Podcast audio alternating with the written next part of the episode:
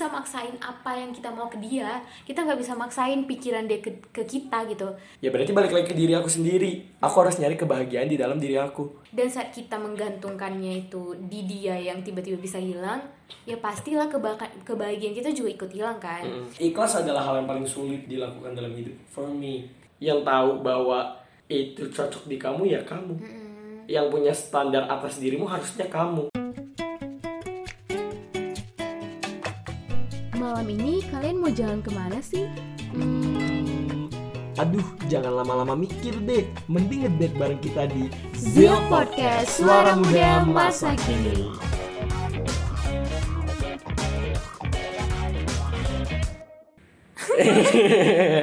Halo semuanya, selamat datang kembali di Zil Podcast. Suara Muda Masa Kini. Asik.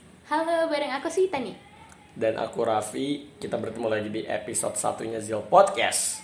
Buat kalian yang belum dengerin episode 0, please banget balik ke episode 0 Buat dengerin introduce daripada kedua podcaster Zil Podcast Dan introduce Zil Podcast itu sendiri. Asik. Asik. Pasti kalian tuh penasaran nih Kali ini Swita sama Raffi mau ngebahas apa? Iya, seperti yang kita janjiin di episode 1 Zil Podcast Kita ngebawain topik yang amat-amat seru banget Menurut kita aja gak sih nanti? Enggak dong, enggak gitu. Oh, Kita kan mau ngebahas dikotomi kendali di episode satu ini kan Sweet. So, kenapa kita ngebahas dikotomi kendali? Karena menurut aku dan Sweeta dikotomi kendali itu lumayan relate dan berhubungan, connected banget lah sama kehidupan anak-anak Iya, muda. iya. Apalagi uh, bagi aku ya, khususnya aku tuh kayak sejak aku tahu dikotomi kendali ini tuh aku ngerasa deket banget, relate itu tadi relate itu sih. Jadi ya cocok aja gitu aku ngerasa untuk aku terapin gitu. Iya, nah menurut aku juga kayak apa ya dikotomi kendali itu sesuatu hal yang bener-bener mungkin semua anak muda bakalan butuh gitu. Harusnya Iya. ya ke karena kalau kayak kita aja sebenarnya bisa sepenting dan seberguna itu untuk kita, kita harap pasti sobat Zil juga kayaknya bakal berguna deh. Iya, gitu. jadi intinya balik lagi ya. Mungkin kalian udah ada yang kita mau disclaimer kendali. dulu ya kita Iya. bukan juga ahli ahli banget untuk ngomongin ini ke, ke sobat zil gitu kita juga sama-sama belajar ya saling tukar pikiran aja sih Iya. sebenarnya Jadi intinya tuh aku ngebahas apa pun yang kita bahas nanti bukan berarti aku sama Suita tuh expert dalam bidang itu. Tolong ya yang diambil yang baik-baiknya aja gitu dan keep positif. Ngebahas tentang dikotomi kendali berarti ada masalah dong. Maksudnya kayak ada masalah yang membutuhkan dikotomi kendali ini sendiri. Dan aku rasa masalah yang um, bisa di solve sama dikotomi kendali itu banyak banget anak muda yang ngalamin. Jadi balik lagi Zil Podcast adalah podcast anak muda. Apa pun yang berhubungan sama anak muda kita bahas. Salah satunya dikotomi kendali. ya jadi eh, sebenarnya simple sih ya sebenarnya dikotomi kendali itu Iya. apa yang bisa kita kendalikan dan apa yang nggak bisa kita kendalikan Iya. Oke, gitu jadi sekarang kita udah mulai masuk asik nggak nggak tenang tenang Iya, kita masih tenang. Kalian gak bakalan pusing kok. Kita bakalan Iya. menjelaskan sebisa mungkin dengan bahasa anak muda karena emang podcast juga Ih, podcast santai anak aja muda. kali pi Iya, kita emang di sini santai banget sobat Zil gitu. Jadi sobat Zil di rumah harapannya bisa mendengarkan dan bisa mengerti gitu kan. Yang aku tahu dulu ya. Hmm, Iya gak sih? iya Yang aku tahu adalah dikotomi kendali adalah sebuah prinsip dalam berkehidupan. iya benar sih Jadi dikotomi kendali adalah sebuah prinsip dalam berkehidupan. Prinsipnya apa sih? Prinsipnya adalah kita memahami bahwa di dalam dunia ini, dalam kehidupan kita, ada hal yang bisa kita kendaliin sama ada yang nggak bisa kita kendaliin. Hmm. Selanjutnya dilanjut. Tapi- jadi aku mau ngasih tau dulu ya sebenarnya aku tahu nih dari mana gitu kan. Aku pertama kali tahu soal dikotomi kendali ini itu eh, mungkin pas awal-awal aku ke Bali gitu eh, berapa bulan yang lalu? Lima enam ya. lima enam bulan yang Iya, lalu lah ya. bulan yang lalu. di situ di saat awal-awal itu aku kan yang stres parah gitu. Ya namanya baru pindah gitu ke tempat yang baru. Rasanya kayak setiap jengkal ruang kamarku tuh menjijikan banget bagi aku gitu. Kayak berat banget lah hidup di kota orang di kota orang tuh sendiri gitu tuh berat banget terus aku ketemu buku nih mungkin aku yakin kamu kamu pasti juga tahu nih ya bukunya itu judulnya itu filosofi teras gitu Itu best seller parah parah Iya. di masanya. iya sampai sekarang sih sebenarnya Oh, masih sekarang. iya masih Oh. best seller itu buku Oke. dan aku tuh kayak ya iseng aja gitu penasaran gitu kan kayaknya Hmm. enak nih gitu jadi aku coba baca deh gitu nah aku baca ternyata tuh gila seseru itu seaplikatif itu gitu loh. Dan aku memang coba aplikasi di kehidupan aku se-work itu. Oke. khususnya jadi nah mungkin aku nggak bakal nge-spill ti banyak-banyak soal filosofi teras nih. Kalian bisa langsung baca aja ya Hmm. itu buku. Tapi bab paling yang menariknya itu adalah dikotomi kendali gitu. Dikotomi kendali itu sesimpel ya apa yang bisa aku kendalikan? Ya aku kendalikan. Apa yang nggak bisa aku kendalikan? Jangan coba-coba untuk kendalikan. Hanya Iya. buang-buang energi aja jatuhnya gitu. Ngapain capek-capek sih? Gitu. Sesimpel itu sebenarnya. Nah konsepnya itu banyak orang yang salah ngartiin gitu kan Oke. ya ya apa sih yang bisa dikendaliin gitu? Apa yang enggak gitu kan ya? Sesimpel kayak yang bisa kita kendaliin tuh ya sesuatu yang berasal dari diri kita aja kan pastinya. Iya. ya pikiran kita tindakan sikap kita ya hal-hal yang berbasis memang dari diri kita sendiri Nah, ini kita udah mulai bahas um, dikotomi dikotomi kendali itu kan apa yang bisa kita kendalikan sama apa yang tidak bisa kita kendalikan dalam berkehidupan gitu kan. Nah sekarang Suwita udah mulai ngejelasin nih ke kalian semua bahwa apa sih um, yang bisa kita kendalikan dan apa yang tidak bisa kita kendalikan berdasarkan prinsip dikotomi kendali, ya kan? Lanjut, sorry aku motong. Oke. nggak apa-apa nggak apa-apa aku ngerasa dan pas aku aplikasiin ke akunya itu memang sework itu.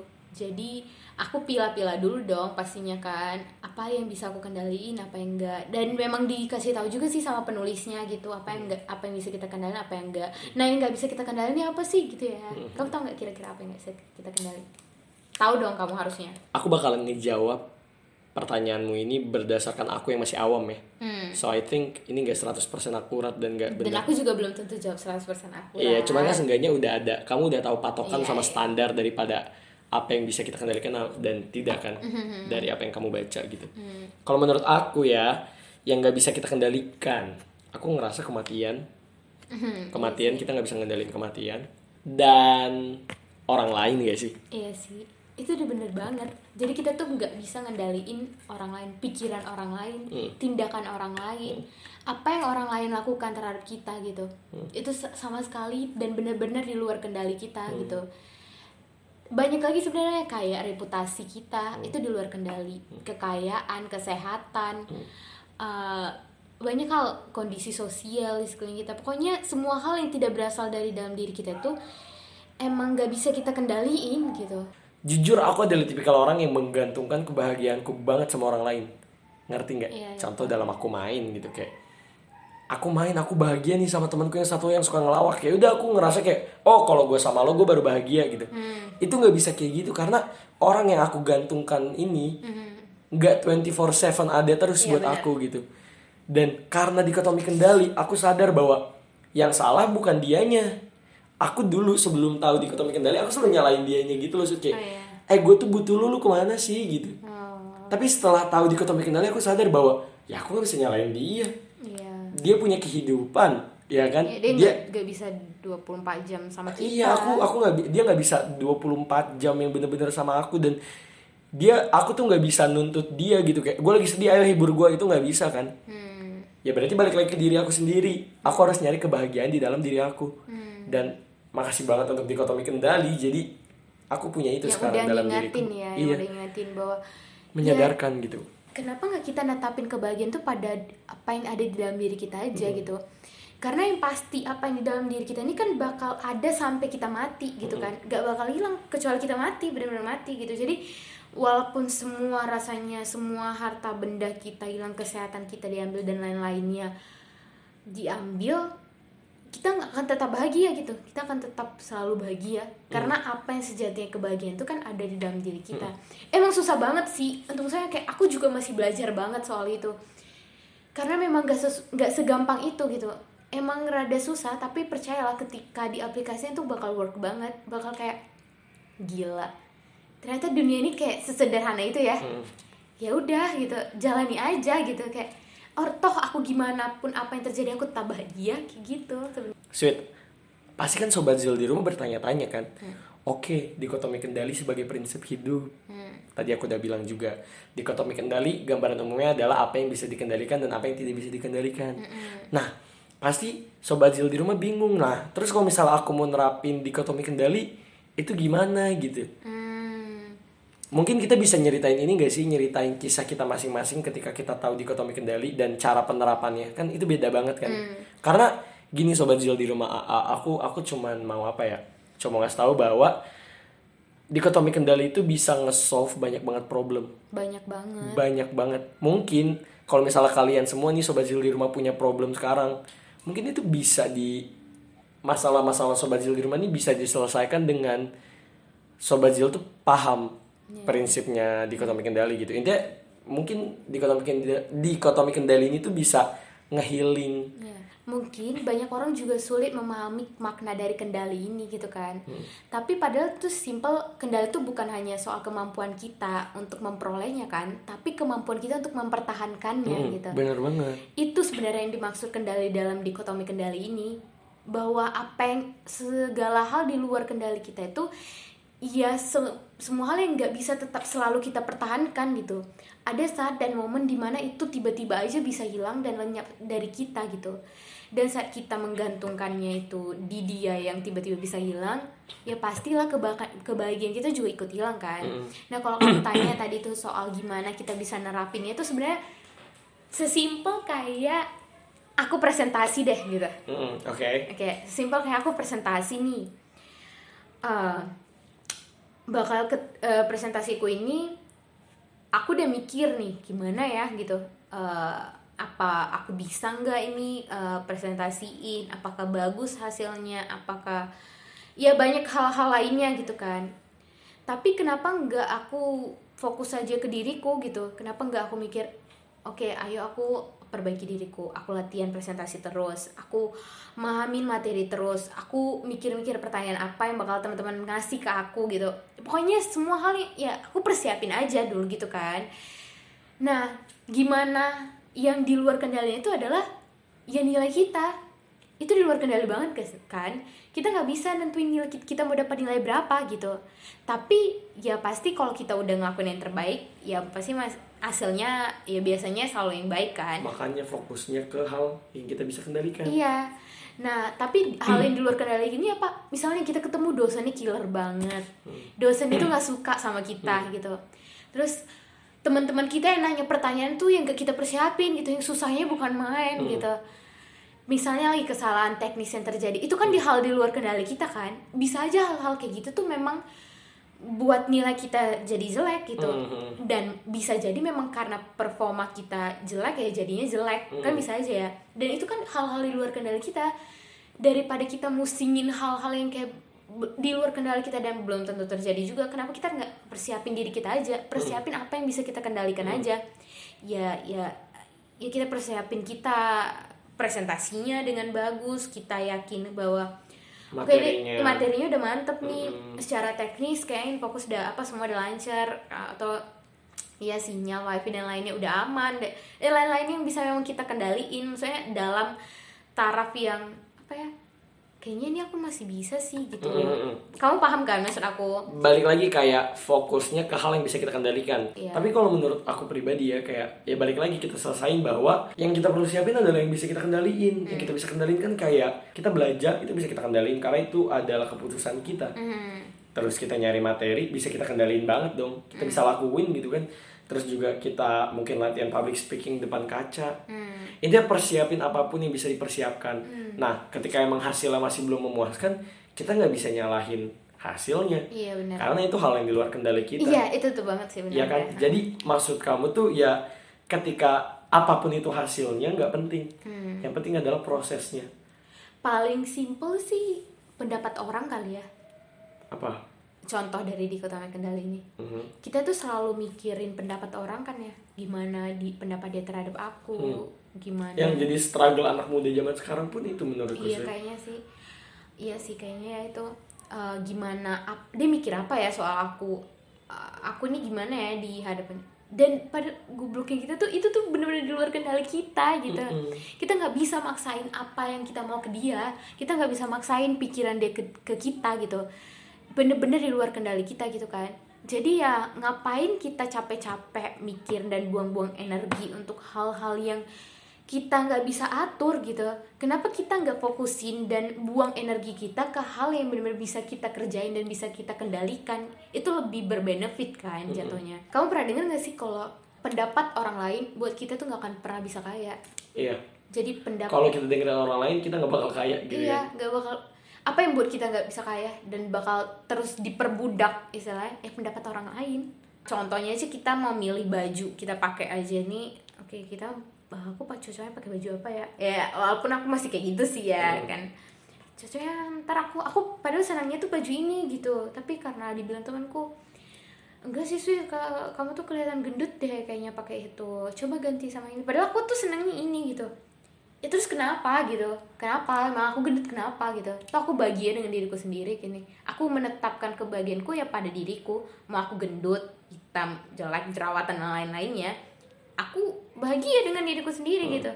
Daripada aku harus capek-capek buang energi mikirin pendapatmu gitu yang toh buang energiku dan itu nggak bisa aku kendaliin ngapain gitu sebenarnya?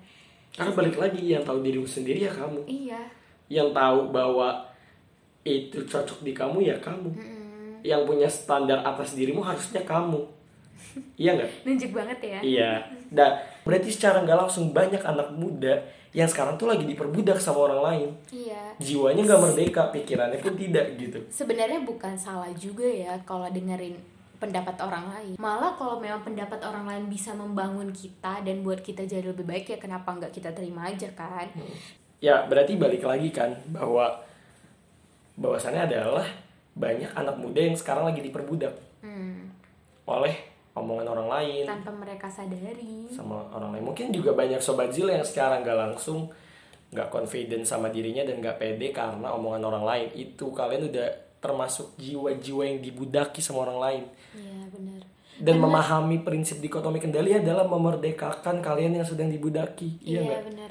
Membuat jiwa kalian tuh merdeka pikiran kalian merdeka di mana kalian tuh udah kayak oke Rasanya I don't give banget. iya I don't give a tit iya untuk ke orang lain untuk gitu Hmm. kamu kamu gitu lah ya kayak udah bodo amat gitu orang mau bilang apa toh apa yang kalian pikirkan itu di luar kendali aku gitu jadi ngapain aku capek-capek buang energi untuk itu gitu Aku coba recap nih um, apa pun yang kita omongin tentang dikotomi kendali di episode satu ini. Dikotomi kendali adalah prinsip dalam berkehidupan di mana kita diajarkan untuk paham bahwa di dunia ini ada yang bisa kita kendalikan dan apa yang tidak bisa kita kendalikan. Dan tujuan daripada prinsip kehidupan ini adalah supaya kita tidak diperbudak oleh apa pun. Supaya kita memiliki kemerdekaan dan memiliki kepemilikan atas diri kita sendiri. Iya simpel itu sih ya sebenarnya. Ya kan? Baik itu dari jiwa maupun itu dari pikiran. Bener gak sih? Sebenarnya dikotomi dikotomi kendali sesimpel itu. Dan buat kalian yang masih nanya mungkin kalian masih mikir lagi kayak ya, ya apa yang bisa dikendalin sama apa yang tidak bisa dikendalin? Ya tadi. Yang bisa dikendalin apa? Pikiran. Tindakan kita. Tindakan kita. Tujuan kita. Persepsi jangan lupa. Ya ya kan? Hmm. Yang nggak bisa dikendalin apa? Yang paling jelas nih yang yang pokoknya ini harga mati kagak bisa kalian kendalin tuh adalah orang lain. Iya. Jangan berharap lo bisa kendalin orang lain. Gak even pernah bisa. even lu mau punya uang sebanyak apa pun lu nggak bisa ngendalin orang lain gitu. Bahkan uang itu tadi aja bisa hilang. Iya. bisa di- uang itu aja udah di luar kendali kita ya kan? sebenarnya. Maksudnya kayak nggak sepenuhnya lo bisa ngendalin orang lain dan jangan berharap bahwa lo punya kendali atas orang lain. Jadi kayak sobat zil yang mungkin punya masalah dengan apa pun itu yang mungkin bisa disembuhkan sama dikotomi kendali yuk buruan coba deh gitu buruan pahami dan pelajari apa itu dikotomi kendali deh gitu karena di sini juga kita bukan ngajarin kita bukan ngajarin kalian kita, kita cuma mau sharing aja betul bahwa ini tuh work work banget di kita gitu jadi ayo deh coba gitu. Harapan kita berdua adalah Sobat Zil bisa ngambil hal yang positif dari apa yang kita omongin sekarang gak sih Sweet? Ya Iya. kan? Karena tujuan kita bersuara, tujuan kita membuat platform ini adalah memberikan sesuatu hal yang, yang, bisa e- kalian ambil iya, gitu. yang edukatif, yang positif, yang berguna gitu buat kalian gitu ya kayak kan. tadi kita sama-sama belajar kok. Eh, sobat Zil belajar kita juga ikut berproses gitu. Jadi ya segitu aja dulu buat episode 1 Buat Sobat Zil di rumah Aku mau ngingetin lagi Kalau misalnya kalian mau mengapresiasi kerja keras kita berdua Ya kan sweet Ingin menghargai kita sebagai podcaster gitu Tolong banget nih follow sosial medianya Zil Podcast. Kita punya Instagram punya Spotify. Jangan lupa di follow follow buat username Instagramnya bakalan kita taruh di deskripsi podcast ini buat kalian yang mau beraspirasi atau mau kalian mau menyuarakan sesuatu atau mau mau cerita-cerita re- juga ke kita mau boleh. request topik juga bisa banget langsung ke Instagramnya Zil Podcast di situ Iya. kalian bisa DM kita langsung DM Iya apa pun, aku sama Swita yang langsung baca, kita berdua yang langsung baca dan ya, ayo kita berkembang sama-sama. iya ayo Ayo. Itu aja sih. So, thank you udah mau dengerin sampai habis. iya makasih banget ya udah mau dengerin kita sampai habis Iya. Semoga kalian semua ngedengerin kita terus sampai season 1 ini selesai karena masih banyak banget topik-topik lain yang bakalan kita bawain bener gak? iya benar Oh iya Swita, kan kita bakalan banyak topik-topik seru nih yang bakalan datang. Yang paling deket dulu deh yang episode 2. Kita punya topik yang gak kalah menarik. Kamu bisa gak sih spoiler ini ke Sobat Zil biar mereka tuh nunggunya makin kayak wah gitu. dua garis biru Nah, itu bakalan jadi topik pembahasan kita di episode kedua. Jangan lupa tetap stay tune ya Hmm. dengerin Zil Podcast tuh setiap Senin dan Kamis jam 7 WIB ya. Iya betul, waktu Indonesia Barat kita bakalan upload. So, So, stay tune, tetap dengerin dan tungguin kita. Bye bye. bye-bye!